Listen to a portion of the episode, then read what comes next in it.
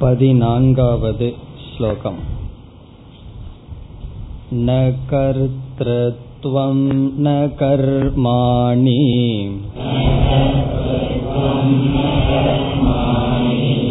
लोकस्य सृजति प्रभुः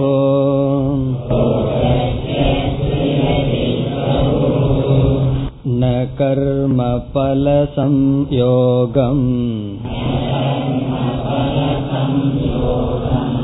स्वभावस्तु प्रवर्तते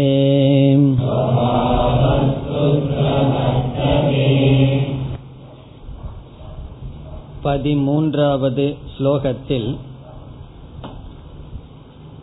ஞானத்தை அடைந்தவன் கர்மங்களை துறந்து எப்படி இருப்பான் என்று பகவான் கூறினார் நவத்வாரே புரே சுகம் ஆஸ்தே ஒன்பது துவாரங்களை உடைய ஸ்தூல சரீரத்தில் அவன் சுகமாக அமர்ந்திருக்கின்றான். அஜானிகள் உடலை தானாக நினைத்து வீட்டில் அல்லது வேறு ஒரு இடத்தில் அமர்ந்திருக்கின்றேன் என்று நினைக்கிறார்கள். உடல் எங்கு அமர்ந்திருக்கிறதோ அங்கு அமர்ந்திருக்கிறேன் என்று நினைக்கிறார்கள். ஞானி நான் உடலுக்குள் அமர்ந்திருக்கின்றேன் என்று நினைக்கின்றான் என்று சொன்னார். அதைத் தொடர்ந்து அவன் சுகமாக உடலுக்குள் அமர்ந்து கொண்டு என்ன செய்து கொண்டிருக்கின்றான்? பதில் சொன்னார் நைவ குர்வன் ந காரயன். ஒன்றையும் செய்யாமல் ஒன்றையும் செய்ய மற்றவர்களை தூண்டாமலும் இருக்கின்றான் என்று பகவான் சொன்னார்.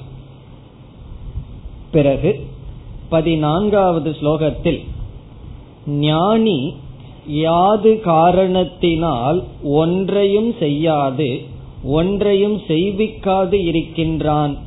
மற்றவர்கள் செய்து கொண்டும் செய்வித்துக் கொண்டும் இருக்கிறார்கள்.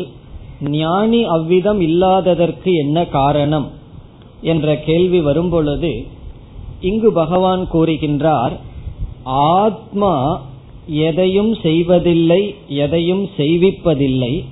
ஞானி அந்த ஆத்மாவை நான் என்று அறிந்து கொண்ட காரணத்தினால் ஆத்மாவினுடைய தன்மை ஆத்மாவினுடைய சொரூபம் அவனுடைய சொரூபம். ஆகவே ஞானியும் ஒன்றையும் செய்வதில்லை செய்விப்பதில்லை என்று பதில் சொன்னார்.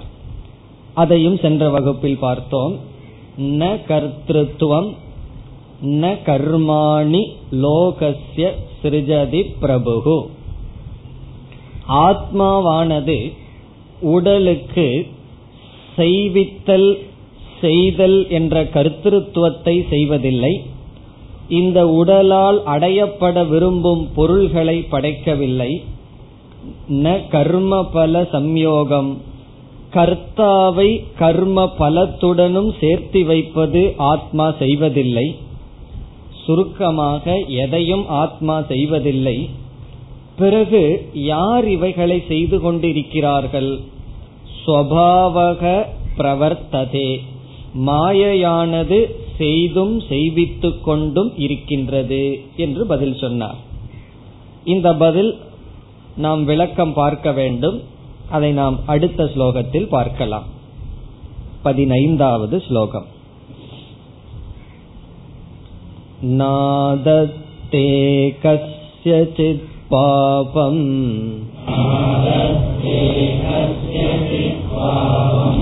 न चैव सुकृतं विभुः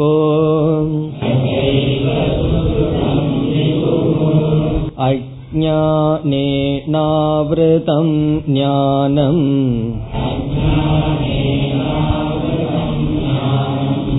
तेन मुह्यन्ति जन्तवः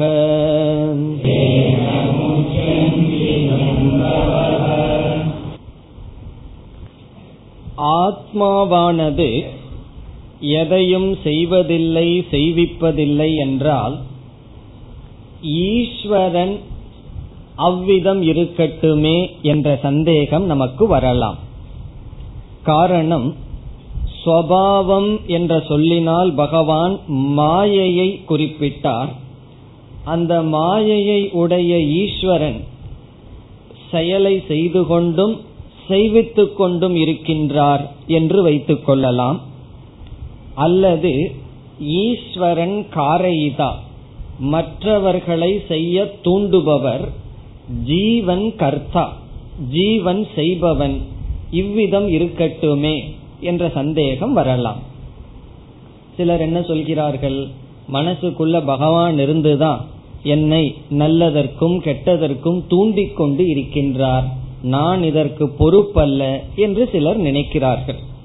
இப்ப ஈஸ்வரன் யார்? நம்மை செயலில் தூண்டுபவர். நாம் யார்? செயல் செய்பவர். அவர் ஆட்டி வைக்கின்றார் நாம் ஆடுகின்றோம். இப்படி எல்லாம் நாம் கூறுகின்றோம் அல்லவா? அவர் தான் எல்லாம் பண்றார். நான் வெறும் கருவிதான். பகவானு கீதையில சொல்றார் நிமித்த மாத்திரம் பவ. நீ ஒரு கருவியாக இருன்னு வேற பகவான் சொல்றார். இதெல்லாம் நான் தான் செய்கின்றேன். நான் தான் அனைத்தையும் நடத்துகின்றேன் என்றெல்லாம் பகவானும் கூறுகின்றார். அது மட்டும் இல்லாமல் ஈஸ்வரனுடைய லட்சணத்தை பார்க்கும் பொழுது லட்சணம்னா வேற மாதிரி நினைச்ச கூடாது. அவருடைய லட்சணத்தை பார்க்கும் பொழுதுன்னு சொன்னா அவருடைய இலக்கணம் அவருக்கு சாஸ்திரம் கொடுக்கின்ற இலக்கணத்தை பார்க்கும் பொழுது அனைத்துக்கும் காரணமானவர் ஈஸ்வரன் என்று பார்க்கின்றோம். சாஸ்திரம் வந்து ஈஸ்வரனுக்கு என்ன லட்சணம் கொடுக்கின்றது?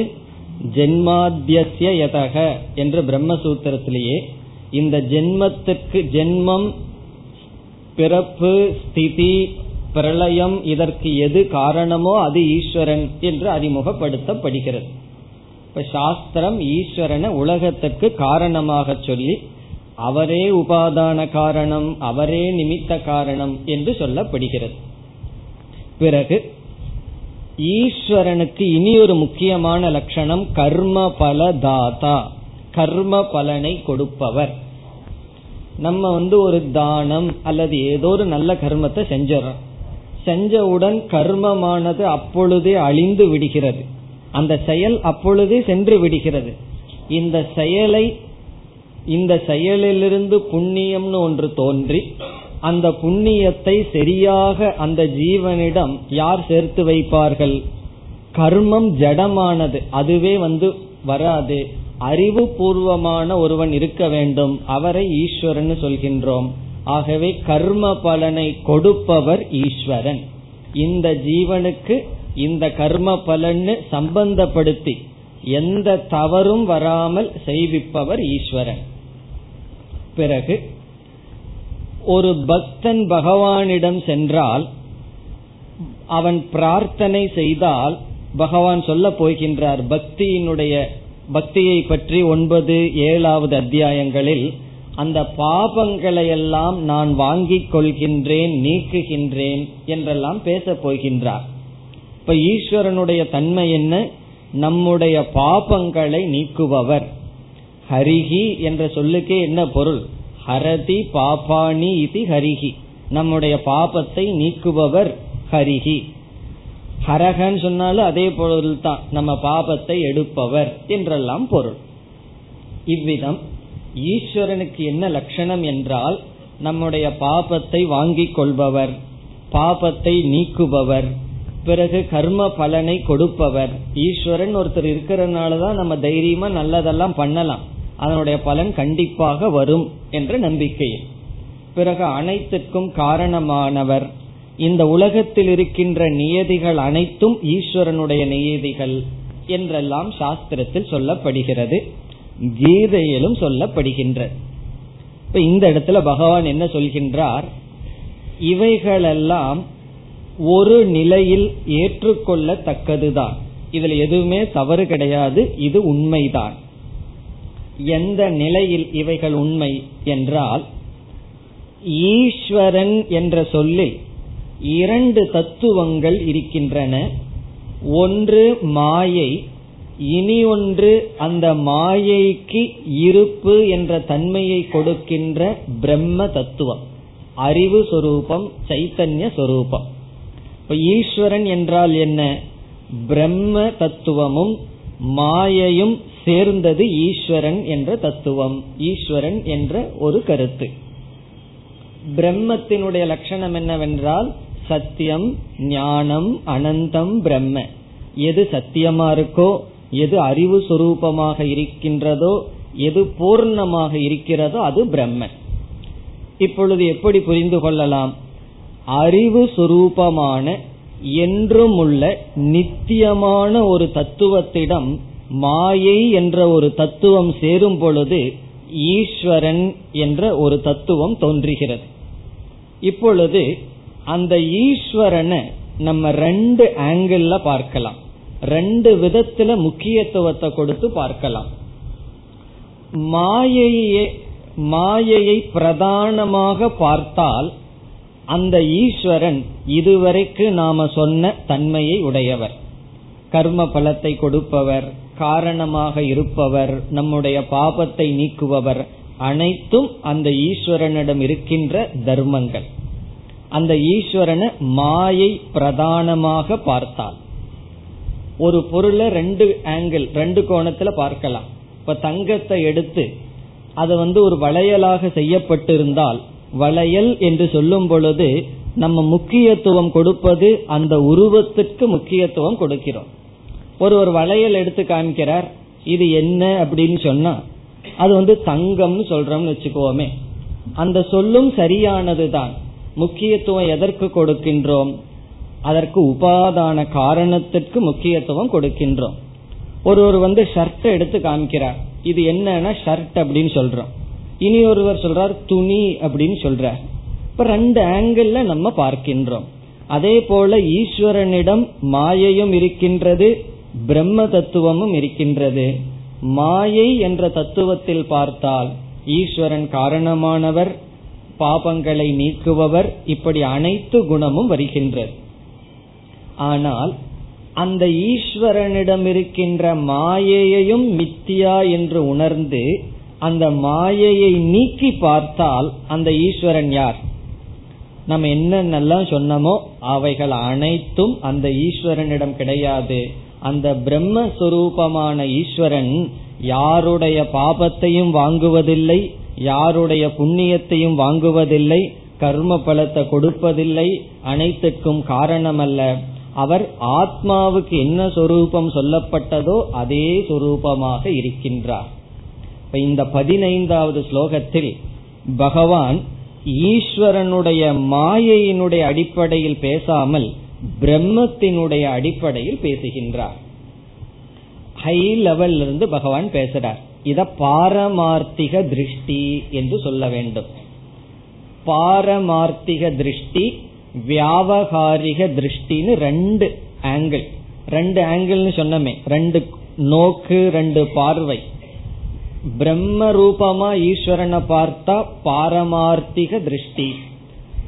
மாயா ரூபமாக ஈஸ்வரனை பார்த்தால் வியாபகாரிக திருஷ்டி. வியாபகாரிகம்னா டிரான்சாக்சனுக்கு நம்ம விவகாரத்துக்கு பொருந்தி வருகின்ற நோக்கு. விவகாரத்தை கடந்து இருக்கின்ற உண்மையான நோக்கு பார்வை தர்ஷனம் விஷன் அது வந்து பாரமார்த்திக திருஷ்டி. இங்கு பகவான் பாரமார்த்திக திருஷ்டியிலிருந்து பேசுகின்றார். விவகார திருஷ்டியிலிருந்து பேசவில்லை.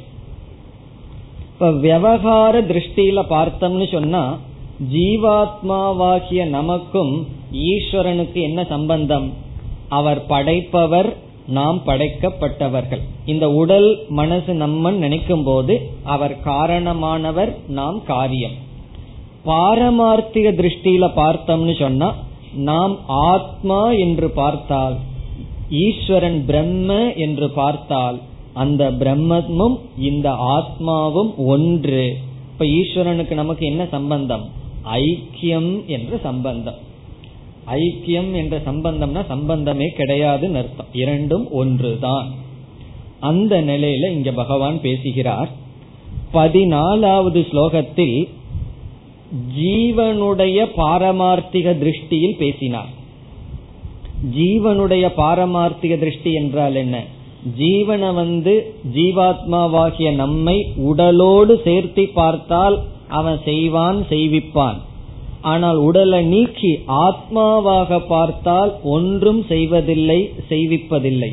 அதே காரியத்தை பதினஞ்சாவது ஸ்லோகத்துல பகவான் ஈஸ்வரனிடம் செய்கின்றார். ஈஸ்வரன் பிரம்ம திருஷ்டியில் ஒன்றும் செய்வதில்லை ஒன்றையும் செய்விப்பதில்லை. அந்த கருத்தை பகவான் கூறுகின்றார். இப்ப ஈஸ்வரன் செய்வாரா? ஈஸ்வரன் காரணமா என்று கேட்டால் ஈஸ்வரனை எந்த நோக்குல பார்க்கிறோம்? ஈஸ்வரனை மாயையோடு பார்த்தால் அவர் காரணம். மாயையை நீக்கி பார்த்தால் அவர் காரணமும் அல்ல காரியமும் அல்ல. எதையும் செய்வதில்லை செய்விப்பதும் இல்லை. இப்ப மாயை செய்கிறதுன்னு சொன்னா என்ன? அனைத்தும் பொய் என்று பொருள். அனைத்தும் மித்தியா. மாயையினுடைய தோற்றத்தில் செய்தல் செய்வித்தல் இவைகள் நடக்கின்றன. உண்மையில் எதுவும் நடப்ப நடக்கவில்லை. யாரும் எதையும் செய்வதில்லை என்பது கருத்து. இனி இந்த ஸ்லோகத்திற்குள் வந்தால் முதல் வரியில் கடைசி சொல் விபுகு.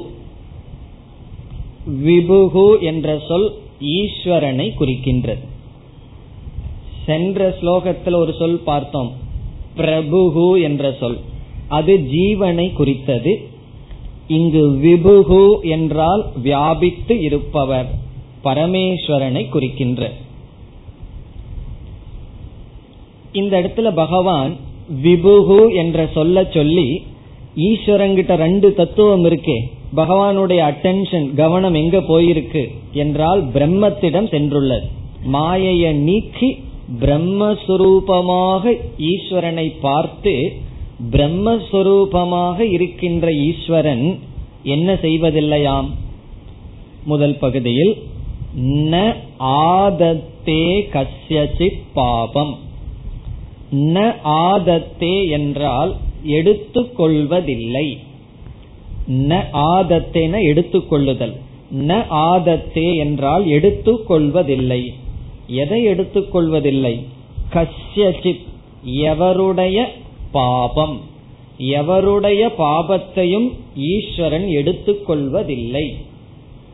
பகவான் வந்து யாருடைய பாபத்தையும் நீக்குவதில்லை தான் வாங்கிக் கொள்வது கிடையாது. சரி பாவத்தை தான் அவர் வாங்கிக்கிறதுக்கு பயந்துட்டார்னு சொன்னா புண்ணியத்தை வாங்கிக்குவாரோன்னா அதுவும் இல்லை என்று பகவான் சொல்றார். நச்சைவ சுக்ருதம். சுகிருதம்னா புண்ணியம். நசைவன புண்ணியத்தையும் ந ஆதத்தே. ஆதத்தேங்கிற வார்த்தையை சேர்த்தி கொள்ள வேண்டும். புண்ணியம் ச நைவ ஆதத்தே. புண்ணியத்தையும் அவர் வாங்கிக் கொள்வது இல்லை. இப்ப ஈஸ்வரன் வந்து பாபத்தையும் வாங்கிக் கொள்வதில்லை புண்ணியத்தையும் வாங்கிக் கொள்வது இல்லை. இது எதை குறிக்கின்றது என்றால் ஈஸ்வரன் ஒன்றும் செய்வதில்லை ஒன்றும் செய்விப்பதில்லை. நம்முடைய பாபத்தை எல்லாம் பகவான் நீக்குவதும் இல்லை நம்முடைய புண்ணியத்தை பகவான் வாங்கிக் கொள்வதும் இல்லை. ரொம்ப கவனமாக புரிந்து கொள்ள வேண்டிய ஸ்லோகங்கள் இது. இதே பகவான் சொல்ல போறார் நீ வந்து பத்திரம் புஷ்பம் பலம் தோயம் நீ பக்தியா கொடுக்கிறத நான் வாங்கி கொள்கின்றேன் நான் அருந்துகின்றேன் சொல்ல போறார் இதே பகவான். அது எப்பொழுதுன்னு சொன்னா ஈஸ்வரனை ஈஸ்வரனா பார்த்து பக்தர்களுடைய பாபத்தை நான் நீக்குவேன் என்றெல்லாம் சொல்ல போறார். நான் தான் கர்ம பலனை தரப்போறேன்னு சொல்றார். பதினெட்டாவது அத்தியாயத்துல சொல்ல போறார் யந்திராரூடாணி மாயையா. நீ எல்லாம் வெறும் ஒரு இயந்திரம் போல உள்ள நான் தான் இருந்து ஆட்டி வச்சிட்டு இருக்கேன். பகவான் சொல்ல போகின்றார். ஆனா இங்க வந்து எந்த நிலையில பேசுகின்றார்? பாரமார்த்திக திருஷ்டியில் பேசுகின்றார். பிரம்மஸ்வரூபமாக இருக்கின்ற ஈஸ்வரன் எதையும் செய்வதில்லை. காரணம் என்ன? இந்த அத்தியாயங்கள்ல பகவான் வந்து முக்கியமான ஞானத்திலிருந்து பேசுகின்றார். அவருக்கு நாலாவது அத்தியாயத்துல கர்மணி அகர்மத்தை பார்த்தல்ங்கிறதுல இருந்தே பிரம்ம ஜானத்துக்கு மூடு வந்துடுது பகவானுக்கு. அதைவே மனசுல வச்சுட்டு பேசிக்கொண்டு வருகின்றார். அதனுடைய தாக்கம் தான் இங்கும் இருக்கின்றது. இங்கும் பகவான் அந்த முக்கியமான உண்மையான திருஷ்டியில் பேசி வருகின்றார். இப்ப ஜீவன் பொய் அப்படின்னு சொன்னாலும் ஈஸ்வரனுக்கு அதே பொய் தான் இப்ப இந்த உலகத்துக்கு எவ்வளவு ஸ்டேட்டஸ் ஆஃப் ரியாலிட்டி எவ்வளவு தூரம் இருத்தல்ங்கிற தன்மை இருக்கோ அதே தன்மை தான் உலகத்தை படைச்ச ஈஸ்வரனுக்கு இருக்கு. உலகம் மித்தியா என்றால் ஈஸ்வரனிடம் இருக்கின்ற ஈஸ்வரத்துவம் என்பதும் மித்தியா. படைக்கப்பட்டது பொய்ன்னு சொன்னா அந்த படைத்தல்ங்கிறது என்ன? அதுவும் பொய் தான் பொய்யான கனவு உலகத்தை நான் படைத்தவன் சொன்னா அந்த கனவு பொய் என்றால் கனவை படைத்ததனால் வந்த படைத்தல் என்ற தன்மை அதுவும் பொய். இப்ப கனவுல வந்து ஒருவர் வந்து அப்பாவாக மாறினார்னு வச்சுக்கோமே அந்த தந்தைங்கிற ஸ்டேட்டஸ் கனவில் வந்த பையனால வந்ததுன்னு சொன்னா அதுவும் பொய். காரணம் என்ன? படைக்கப்பட்டது எந்த அளவுக்கு உண்மையோ அதே உண்மைதான் படைத்தவனுக்கும் இருக்கின்றது. இந்த உலகத்தை பொய்னு சொன்னா சாஸ்திரம் தைரியமா சொல்லுது ஈஸ்வரனும் பொய் தான் திடீர்னு வந்து ஏதோ தீக்கா பேச ஆரம்பிச்சிடுறாங்கன்னு நினைக்க தோணும். ஈஸ்வரனும் பொய் தான் இந்த பிரபஞ்சமும் பொய் தான் எந்த நிலையில்? இந்த பொய்யான பிரபஞ்சமும் பொய்யான ஈஸ்வரனும் மெய்யான பிரம்மத்தை சார்ந்திருக்கிறது. இந்த புத்த மதத்தை சேர்ந்தவர்கள் மற்றவர்கள் அந்த மெய்ய விட்டு விட்டு பொய்ய மட்டும் பார்த்தார்கள். அதனால என்ன சொன்னார்கள்? சூன்யம் அல்லது இல்லை என்றெல்லாம் சொன்னார்கள். அதனால மற்றவங்க பேசுறதுலயும் உண்மை இருக்கு. அவங்க பாதி உண்மையை பேசுகிறார்கள் நம்ம புரிஞ்சுட்டு திட்ட வேண்டாம். அவங்கள திருப்பி நம்ம அவங்களும் உண்மைதான் பேசுகிறார். அதனால இந்த உலகத்துல யாருமே பொய் பேச முடியாதுன்னு அர்த்தம். யாரு பேசினாலும் அதுல ஏதோ ஒரு உண்மை ஏதோ ஒரு விதத்தில் மறைந்திருக்கின்றது. இங்க பகவான் சொல்றார் ஈஸ்வரன் ஒன்றும் செய்வதில்லை. காரணம் அந்த ஈஸ்வரனிடம் இருக்கின்ற ஈஸ்வரன் என்ற தன்மையும் மித்யா அதுவும் பொய். இந்த ஜெகத்தும் பொய் ஜீவனும் பொய் என்ற நிலையில் பேசுகிறார். ஆகவே விபுகு ஈஸ்வரன் யாருடைய பாபத்தையும் எடுத்துக்கொள்வதில்லை யாருடைய புண்ணியத்தையும் எடுத்துக்கொள்வதில்லை. பிரம்மஸ்வரூபமாக இருக்கின்ற ஈஸ்வரன்.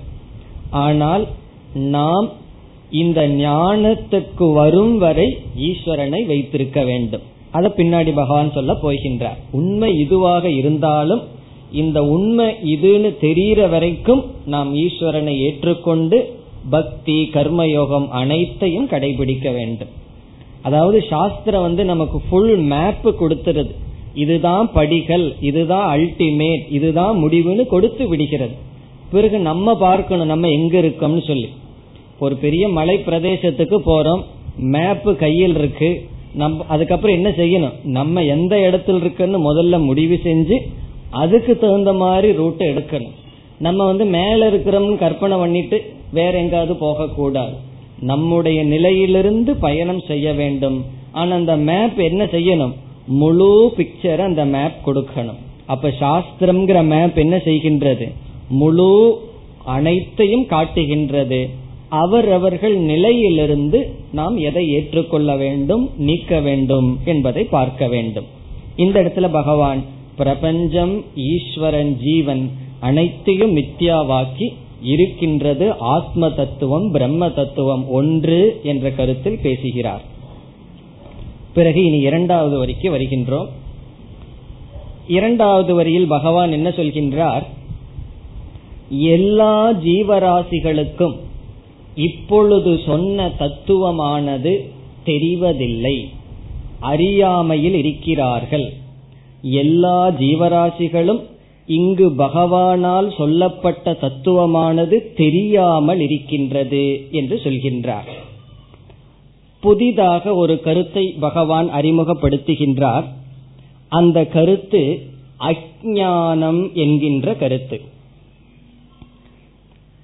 இரண்டாவது வரியில் கடைசி சொல் ஜெந்தவக.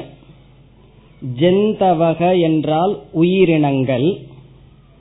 முஹ்யந்தி முஹ்யந்தி மோகவசப்பட்டிருக்கின்றது.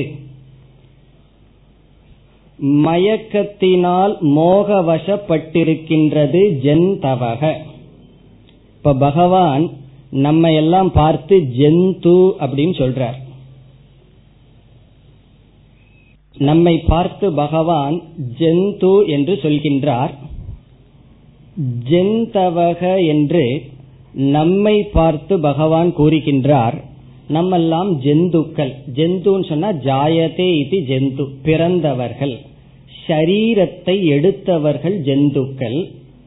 முஹ்யந்தி என்றால் மோகவசப்பட்டிருக்கின்றது. என்ன காரணத்தினால் மோகவசப்பட்டிருக்கின்றது? அதை சொல்கின்றார். அஜானேன ஆவிரதம் ஞானம். அஜானத்தினால் அறியாமையினால் ஞானம் ஆவிரதம். அறிவானது மூடப்பட்டு இருக்கின்றது. அஜானேன அறியாமையினால் ஞானம் என்றால் அறிவு. பிரித்து புரிந்து கொள்கின்ற அறிவு. இங்கு ஞானம்னு சொன்னா விவேக சக்தி ஆவிரதம் என்றால் மூடப்பட்டு இருக்கின்றது. தேன அந்த காரணத்தினால் எல்லா ஜந்துக்களும் மோகத்தை அடைந்திருக்கின்றது. இங்க பகவான் என்ன சொல்ல விரும்புகின்றார்? இதெல்லாம் முக்கியமான வார்த்தைகள். பிரம்மத்தை நாம் அடைய வேண்டிய அவசியம் இல்லை அந்த பிரம்ம அல்லது ஆத்மா என்றும் அடையப்பட்டதாக நித்தியமாக இருக்கின்றது இருந்தாலும் நாம் பிரம்மத்தை அடைந்ததாக தெரிகின்றதா?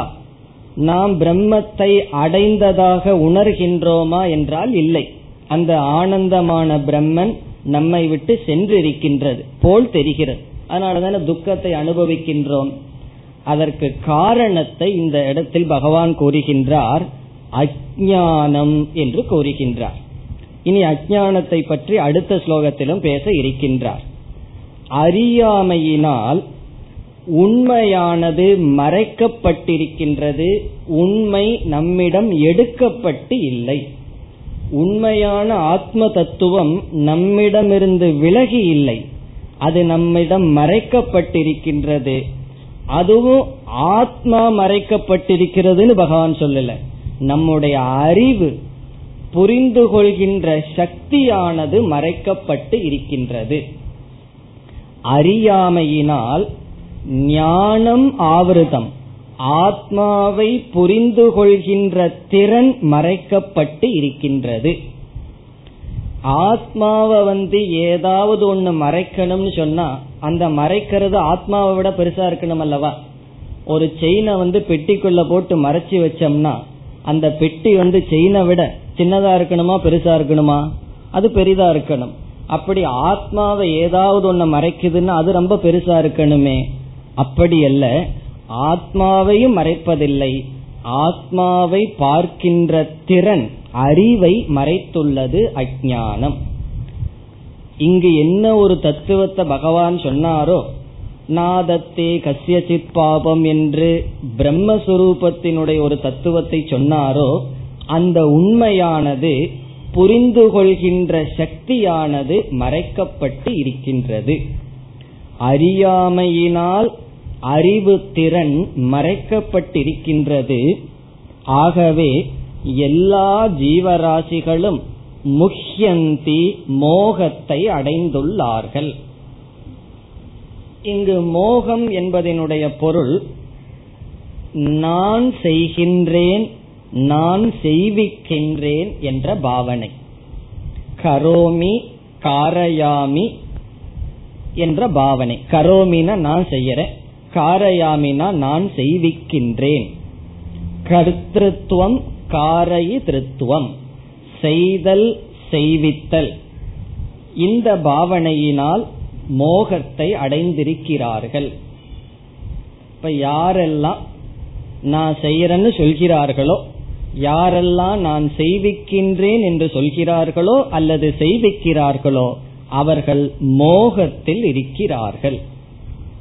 இதுல இனியொரு கருத்தும் அடங்கி இருக்கிறது அஜானம் என்பது காரணம் மோகம் என்பது காரியம் ப்ராடக்ட் அறியாமையினுடைய விளைவு மோகம்.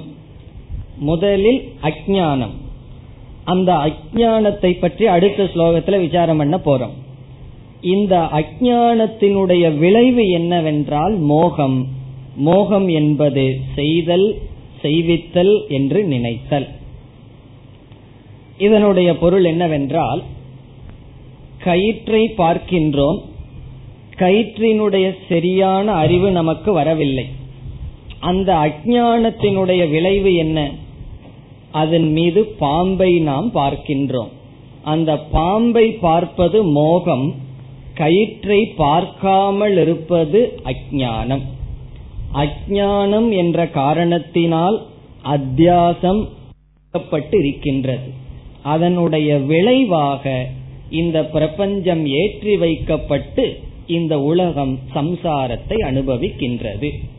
இதுதான் வேதாந்தமே. வேதாந்தத்தினுடைய சாரமே இதுதான். இருக்கிறது அத்வைத தத்துவம் ஒண்ணுதான். அந்த ஒன்றான அத்வைத தத்துவம் தெரியாத காரணத்தினால் அதன் மீது அதற்கு அதனிடம் இல்லாத உலகம் ஏற்றுவிக்கப்பட்டு துக்கத்தை அனுபவிக்கிறார்கள். அதை இங்கு பகவான் கூறினார். இப்ப இதிலிருந்து நமக்கு இனி அடுத்த முயற்சி என்ன செய்யணும்? மோகத்தை நீக்கணும்னு சொன்னா மோகத்திற்கு காரணமான அஜானத்தை நீக்க வேண்டும். அந்த அஜானத்தை பற்றி அடுத்த ஸ்லோகத்தில் பகவான் பேசுகிறார். பதினாறாவது ஸ்லோகத்தில் அஜானத்தை நீக்க வேண்டும் என்ற கருத்தை அறியாமையை நீக்குதல் என்ற தலைப்பை பற்றி பேசுகின்றார். சந்நியாசத்தை பத்தி பேசிட்டு இருந்த பகவான் அப்படியே திடீர்னு வேதாந்தத்துக்கு வந்திருக்கார். ஏற்கனவே ஹீட்டா உட்கார்ந்துட்டு இருக்கோம் வேதாந்தம் ஒன்று கொஞ்சம் எக்ஸ்ட்ராவா ஹீட் ஆயிரும். காரணம் என்ன? திடீர்னு பகவான் வேதாந்தத்துக்கு வந்துட்டார். ஒரு பேஸ் இல்லாம வந்திருக்கார். இனி விளக்க போகின்றார். கொஞ்சம் புரிஞ்சு புரியாத மாதிரி இருந்ததுன்னா பொறுமையா இருப்போம். மெதுவா புரியும். இனி நம்ம அடுத்த ஸ்லோகத்திற்கு செல்லலாம். பதினாறாவது ஸ்லோகம். ஞானே ஞானேனது ஞானம் येषां नाशितमात्मनः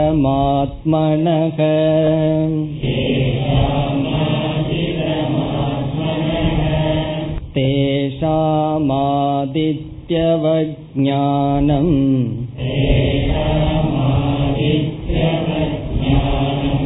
प्रकाशयति பரம்.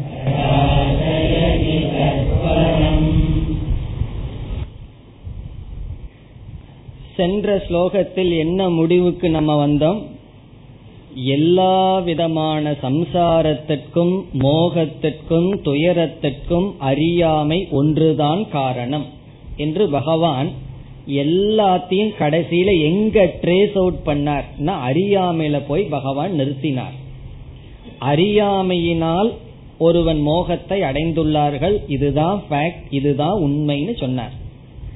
அது எப்படின்னு சொன்னா ஆத்மா எல்லா இடத்திலும் இருக்கு அது நம்மை விட்டு எங்கும் செல்லாது. அந்த ஆத்மாவை நம்ம தெரிந்து கொள்ளவில்லை என்ற காரணத்தினால் வெறும் அறியாமையோட மட்டும் இருந்துட்டா பிரச்சனை இல்லை. இந்த அறியாமையினுடைய விளைவு ஒண்ணு வந்துருதே மோகம் அத்தியாசம் என்று. அது வந்து துயரப்படுகிறார்கள் என்று சொன்னார். இந்த ஸ்லோகத்தில் என்ன சொல்ல போறார்?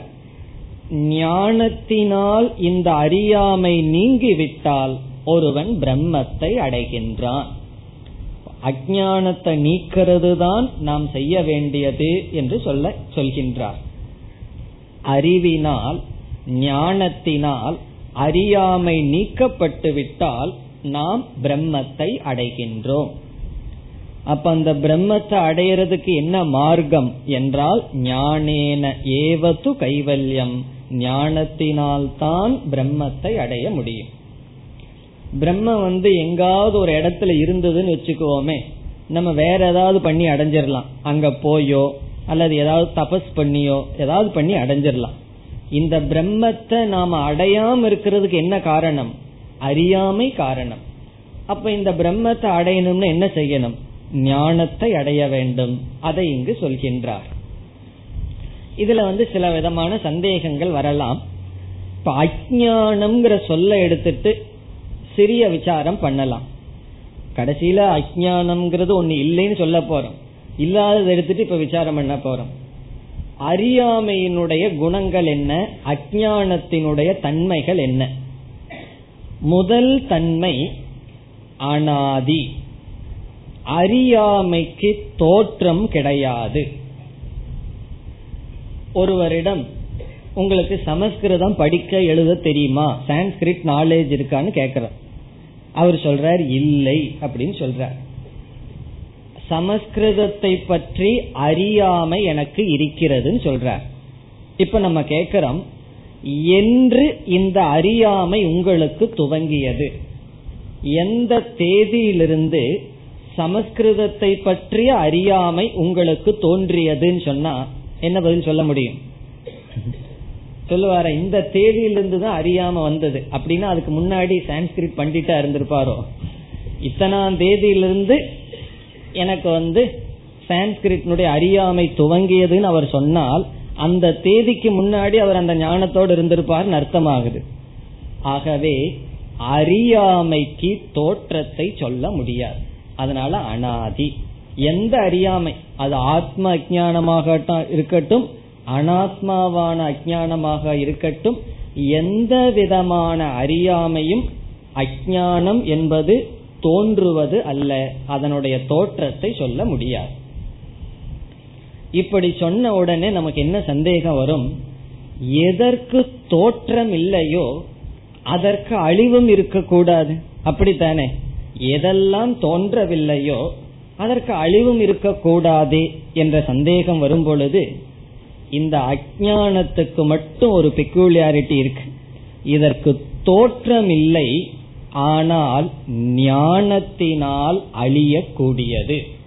இந்த அஜானத்துக்கு இனி ஒரு லட்சணம் ஞான விரோதி ஞான நாச நாசியம் அஜானத்தினுடைய லட்சணம் ஞான நாசியம் நாசியம்னா அழியத்தக்கது. ஞானத்தினால் அழியக்கூடியது அஜானம் ஞான நாசியம் இது இரண்டாவது லட்சணம். முதல் லட்சணம் என்ன? அனாதி தோற்றம் கிடையாது. இரண்டாவது லட்சணம் ஞான நாசியம் இந்த ஞானத்திற்கு எதையுமே நாசம் பண்ற சக்தி கிடையாது. அஜானத்தை தவிர அறிவு வந்து எதையுமே நீக்காது எதையுமே கொண்டு வராது. பிசினஸ் பண்ணணும் இப்படிங்கிற அறிவு பணத்தை கொண்டு வந்துருமா? அறிவு ஒண்ணுமே செய்யாது. செயல் தான் எதையாவது கொண்டு வரும் எதையாவது நீக்கும். அறிவு ஒன்றையும் உற்பத்தியும் பண்ணாது நாசத்தையும் பண்ணாது. அவனை அழிக்கணுங்கிற நினைச்சோம்னா அழிக்க முடியுமா? ஆனா அறிவு ஒன்றை மட்டும் அழிக்கும் அது அஜானம் அப்ப அஜானம் வந்து அறிவிடம் நிற்காது. அறிவு வந்தா அஜானம் சென்றுவிடும். அது எப்படி தர்க்கத்துக்கு முரண்பாடாக இருக்கிறதே தோற்றம் இல்லாதது அது எப்படி அழியும்னு சொன்னா இங்க தர்க்கத்திற்கு முரண்பாடோ இல்லையோ அனுபவத்திற்கு இப்படி இருக்கு அதுதான். அனுபவத்துல ஒன்று நிலைநாட்டிட்டா அதுக்கப்புறம் தர்க்கம் எல்லாம் கொண்டு வரக்கூடாது. அதுக்கு ஒரு உதாரணம் சொல்லுவார்கள் தர்க்கம் என்னைக்குமே இதை விளக்க ஒரு உதாரணம். ஒருவர் ரூம்குள்ள இருந்தார். ரூமை வந்து கதவை சாத்திட்டு இருந்தார். வெளியே ஒருவர் இருந்தார். கதவை திறங்கன்னு சொன்னார்.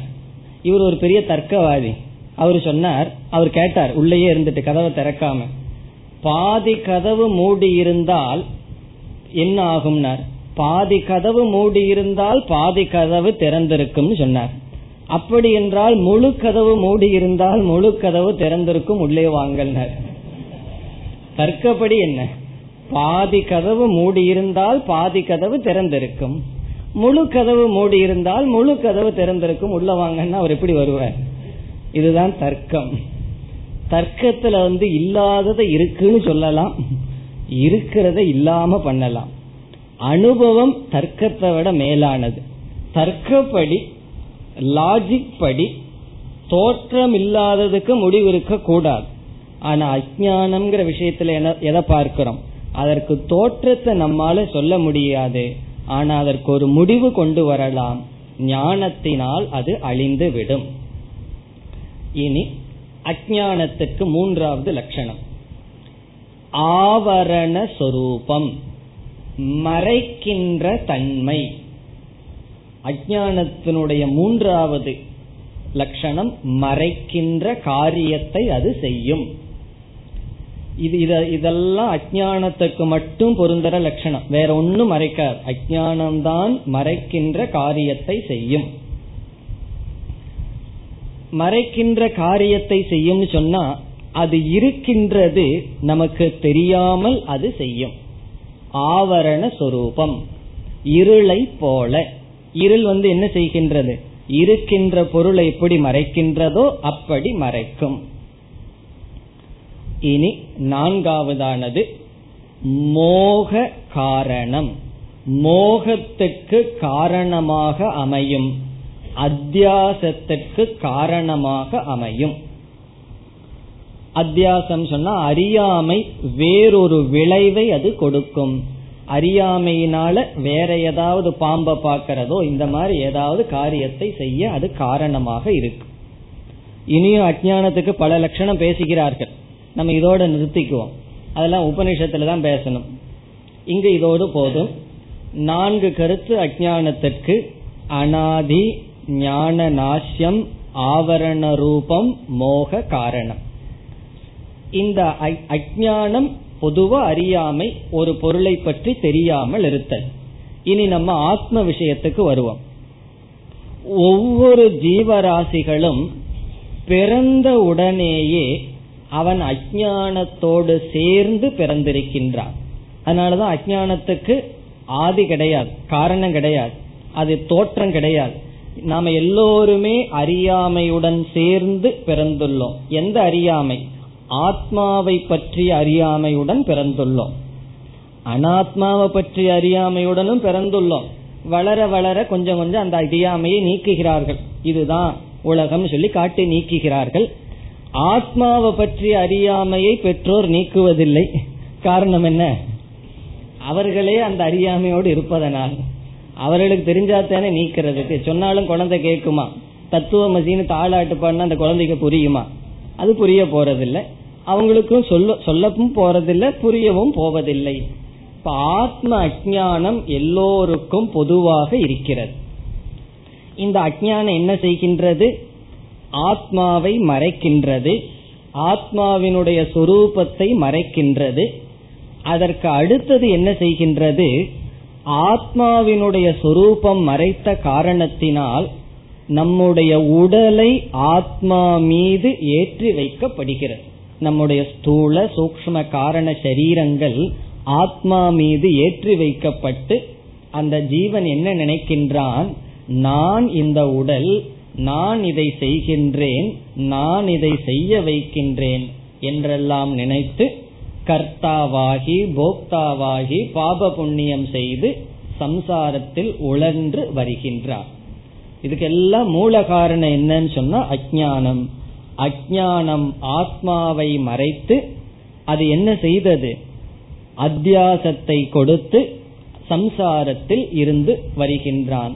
இங்க பகவான் சொல்றார் ஆகவே யாரொருவர் ஆத்மாவினுடைய அஜானத்தை அறிவினால் நீக்குகிறார்களோ அவர்களுக்கு சூரியன் சூரிய பிரகாசம் எப்படி பொருளை விளக்குமோ அப்படி பரபிரம்மத்தை ஞானம் விளக்குகின்றது. அதுதான் இந்த ஸ்லோகத்தில் பகவான் கூறுகின்றார்.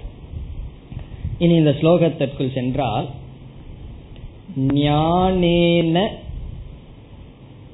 து தது அஜானம் ஏஷாம் நாசிதம் ஆத்மனக கடைசியில முதல் வரியில ஆத்மனகன்னு ஒரு சொல் இருக்கின்றது அதை முதல்ல எடுத்துக்குவோம்.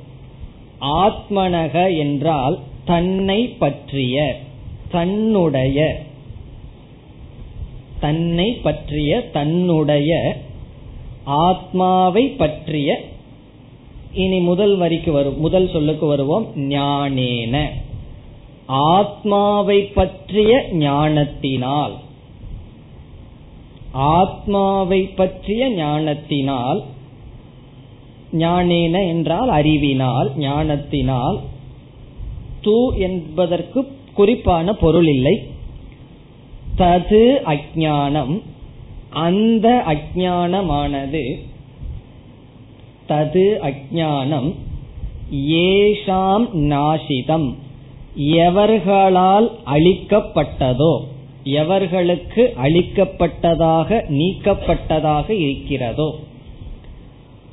இங்க பகவான் என்ன சொல்றார்? ஞானமானது அஜானத்தை நீக்கும் அஜானத்தை அழிக்கும் என்று சொல்கின்றார். ஆத்மாவை பற்றிய ஞானத்தினால் அந்த அஜானம் எவர்களுக்கு அளிக்கப்பட்டதாக இருக்கின்றதோ நீக்கப்பட்டதாக இருக்கிறதோ. இந்த இடத்துல ஆத்மனகங்கிற சொல்ல ரெண்டு இடத்துலயும் சேர்த்து படிக்கலாம். ஒன்று ஒரு இடத்துல நம்ம சேர்த்தனோம் ஞானேனங்கிற இடத்துல சேர்த்தணும் ஆத்மாவை பற்றிய ஞானேன ஞானத்தினால்னு சேர்த்தனும். இதையவே இனி ஒரு இடத்துல சேர்த்த வேண்டும். ஆத்மனக அஜானம் ஆத்மாவை பற்றிய அஜானம் ஆத்மாவை பற்றிய ஞானத்தினால் ஆத்மாவை பற்றிய அஜானம் யாருக்கு நீக்கப்பட்டதோ? சம்சாரம் வந்து நான் அனுபவிக்கிறேன்னு சொன்னா ஞானம் வந்து வேற எதையோ உன்னை பத்திய ஞானம் என்னுடைய துயரத்தை எப்படி நீக்கும்? இப்ப ஈஸ்வர ஞானத்தினால ஜீவனுக்கு முக்திங்கிறது கிடையாது. அது எப்ப சரின்னு சொன்னா அந்த ஈஸ்வரனும் ஜீவனும் ஒன்னா இருந்தா தான் நான் துக்கப்படுறேன் வேற ஏதோ ஒரு பொருளை பத்தி அறிவனால என்னுடைய துக்கம் எப்படி நீங்கும்? இப்ப செல்ஃப் சென்டர்டு சம்சாரம். நம்மிடம் இருக்கின்ற துயரம் நம்மை பற்றிய ஞானத்தினால் தான் நீங்கும்.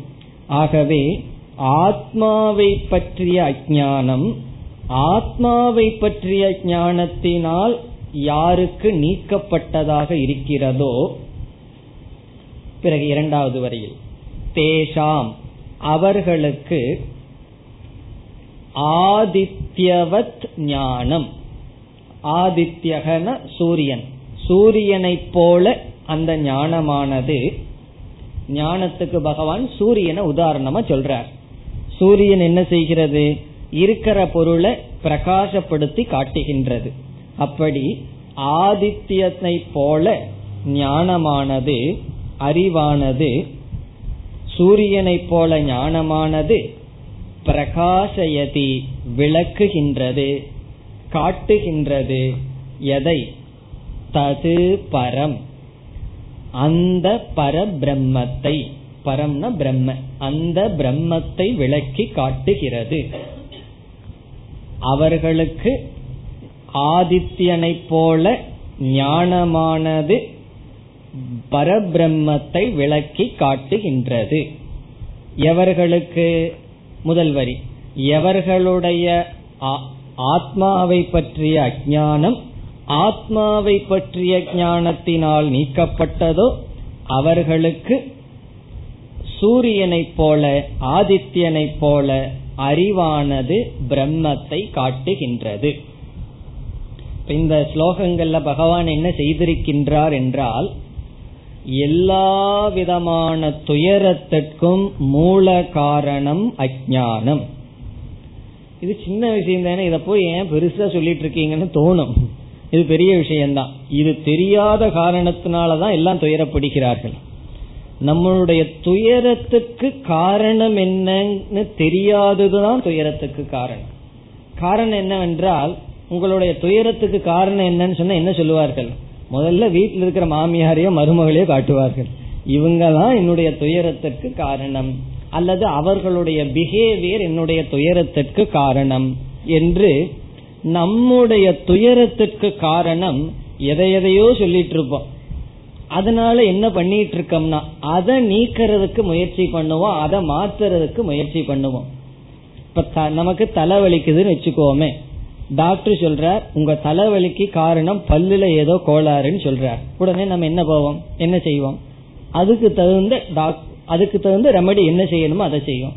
ஒருவர் சொல்லுவார் உங்களுடைய கிரகம் சரியில்லைன்னு என்ன செய்வோம்? அதுக்கு தகுந்த காரியத்தை பண்ண ஒருத்தருக்கு அதுல நம்பிக்கை இருக்கு. என்னுடைய கிரகம் செல்லி சரியில்லாதனால்தான் தலை வலிக்குதுன்னு சொல்லி. பரிகாரம் பண்ண ஆரம்பிச்சிருவோம்.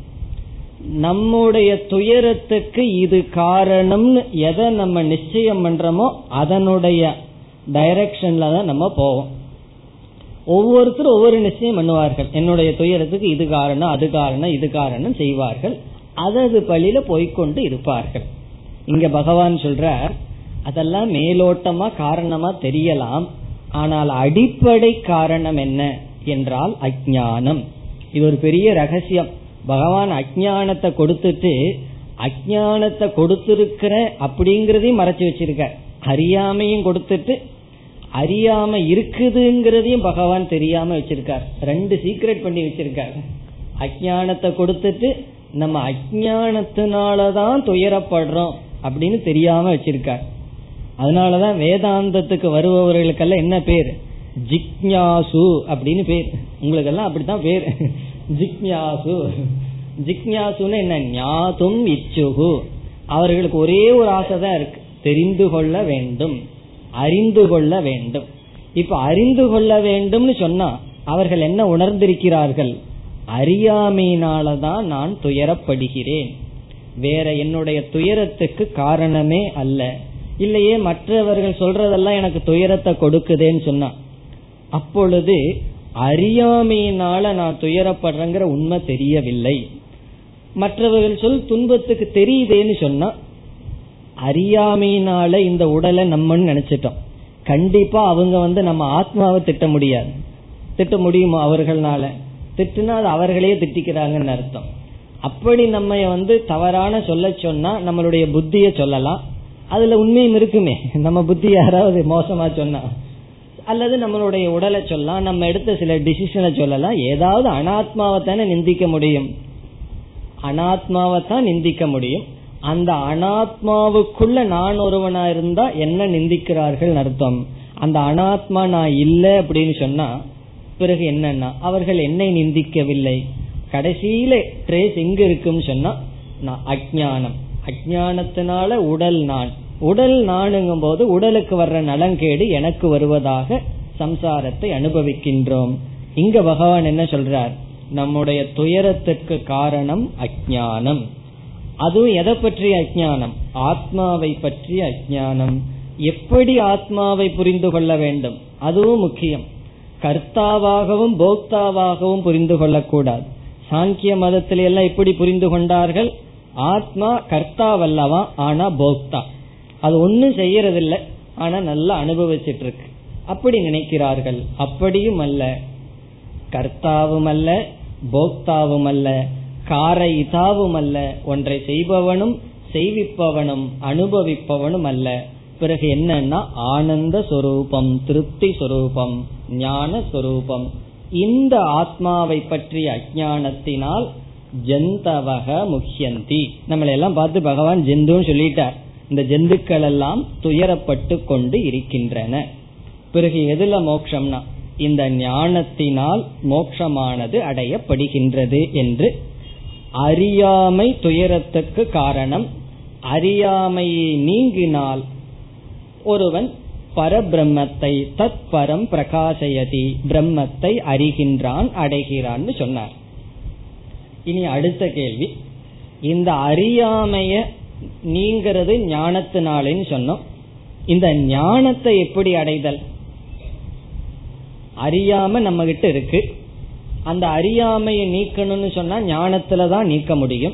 ஞானம்தான் அறியாமையை நீக்கும். அறியாமைய வந்து வெட்டுறதுக்கு ஞானத்தை தவிர வேறு உபாயம் கிடையாது. இந்த ஞானத்தை எப்படி அடைதல் என்றால் உங்களுக்கு ஞானாவது ஞாபகம் இருந்தா தத்வித்தி பிரணிபாதேன பரிப்பிரஷ்னேன சேவையா. தத்வித்தி அப்படின்னு சொன்னார். ஞாபகம் இருக்கோ? பணிந்தும் பணிவிடை செய்தும் அந்த ஞானத்தை நீ பெறுவாயாக அப்படின்னு சொன்னார்.